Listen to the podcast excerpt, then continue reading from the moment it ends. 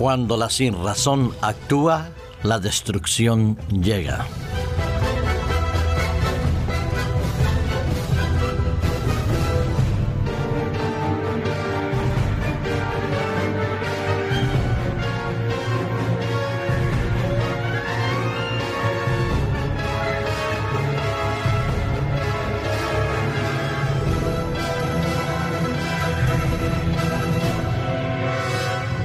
Estemos donde estemos, en el norte, en el sur, en el este o en el oeste de nuestro planeta Tierra, nos vemos confrontados muchas veces a las fuerzas de la naturaleza, ya sea el viento, el mar, el aire que surge desde las profundidades de la Tierra, emanando posteriormente magma, fuego y lava, que sea el terremoto o que sea un rayo. Todas las fuerzas de la naturaleza pueden ser en algunos momentos destructivas. Lo hemos visto en estos días con las lluvias torrenciales, que sea en Asia o en América.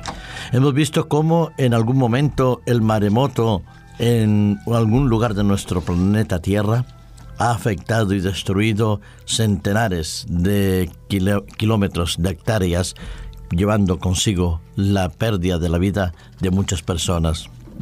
Sí, las fuerzas de la naturaleza no dependen de la acción indudable del ser humano de una manera directa. Están ahí. Son, en algunos momentos, el motivo y el objeto de nuestra preocupación y en otros, el momento de la admiración y al mismo tiempo de la inspiración de poetas, músicos y, por qué no, de los románticos.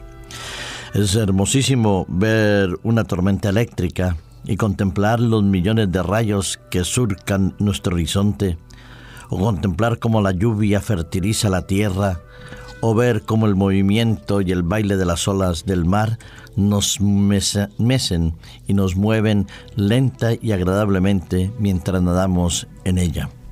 Pero hay momentos en que esas fuerzas de la naturaleza son absolutamente destructivas.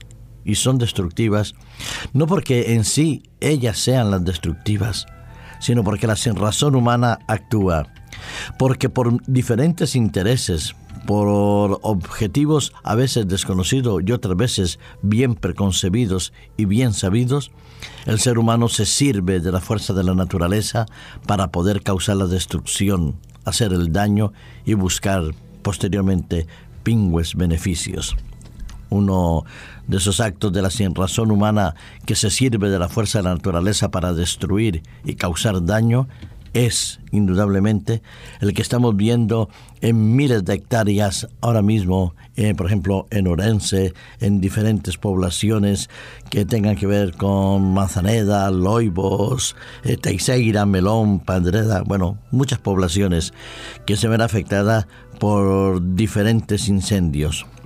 La Guardia Rural informa y constata con verdadera tristeza que la mayoría de esos fuegos, quizás el 90% de ellos, han sido ocasionados por el acto voluntario, llamémoslo así, de un terrorista que no tiene razón en cuanto actúa ni tiene lógica en cuanto a lo que hace.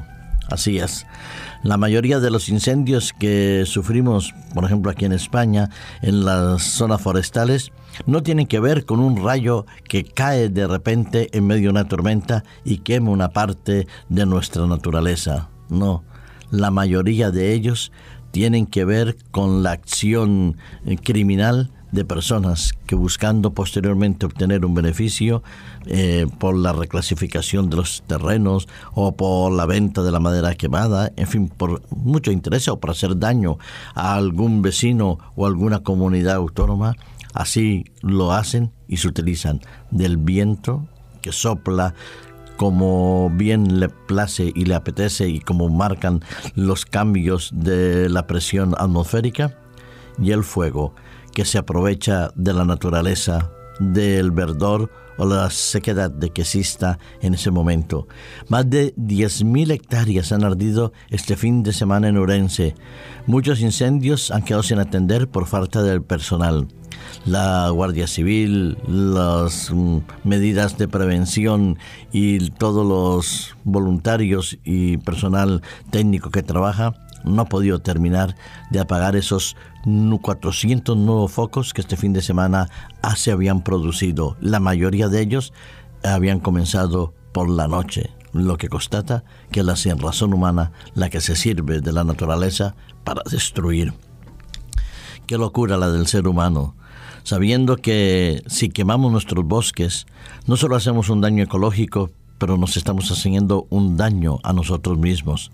Estamos limitando la producción de oxígeno para mejorar nuestra calidad de respiración y estamos lanzando al firmamento mucho más monóxido de carbono, dióxido de carbono y otras sustancias que contribuyen a aumentar el efecto del cambio climático.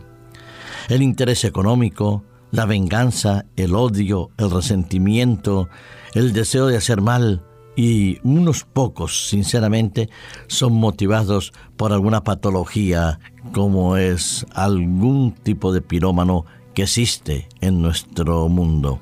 La mayoría de ellos son actos criminales creídos y deseados por un grupo de personas. Otros son accidentes, la imprudencia, el hecho de hacer alguna fogata sin darnos cuenta de las consecuencias de que puede acarrear el no hacerla adecuadamente o el no apagarla de una manera total y segura. Pero muy pocos por motivos psiquiátricos, esa es la verdad, sin razón humana que actúa, destruye y causa daño. No me extraña que el apóstol Pablo, entre los escritores de la Biblia, nos invite a cada uno de nosotros a meditar y a pensar sobre nuestras acciones, nuestras motivaciones, la manera como nosotros reaccionamos frente a la vida, frente a las adversidades de la vida, las dificultades, los problemas que nos surgen, cómo reaccionamos. El apóstol Pablo, por ejemplo, en Romanos capítulo 12, versículo 21 nos dice: no seas vencido por el mal, sino vence con el bien el mal. Así es. Si tú sientes que en tu corazón va germinando la insatisfacción, la rabia, el rencor o la venganza, no te dejes llevar por esos sentimientos. Domínalos, pero domínalos con el bien. Si alguien te invita a hacer un acto que perjudique a otros, no te dejes llevar por la presión del grupo. Cambia ese mal por el bien y haz el bien a lo que corresponda. Si en nuestra mente y en nuestro corazón surgen deseos que desde el punto de vista bíblico son pecaminosos, no nos dejemos llevar por ellos. Dice Pablo, vence el bien con el mal. Cuando vemos tanta maldad y tanta crueldad en el mundo, a veces somos tentados a desearle el mal al otro.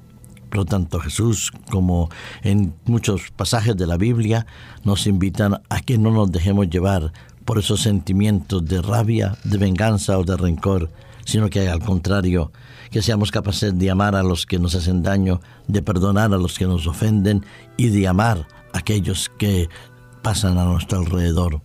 No seamos indiferentes ante la maldad que nos rodea, pero no para imitarla, sino para poderla transformar, cambiar y vencer. Y la única manera, indudablemente, de eso es poder estar en comunión íntima, permanente y constante con Cristo nuestro Señor a través de la oración y del estudio de la palabra de Dios. Vencer con el bien el mal significa adherirnos firmemente a Jesucristo, porque sin Él nada podemos hacer. No lo olvides, querido amigo que me escuchas, querido radio oyente, no te dejes vencer por el mal, sino vence el bien con el bien el mal que te rodea. Que Dios te bendiga y te guarde en esta jornada y siempre.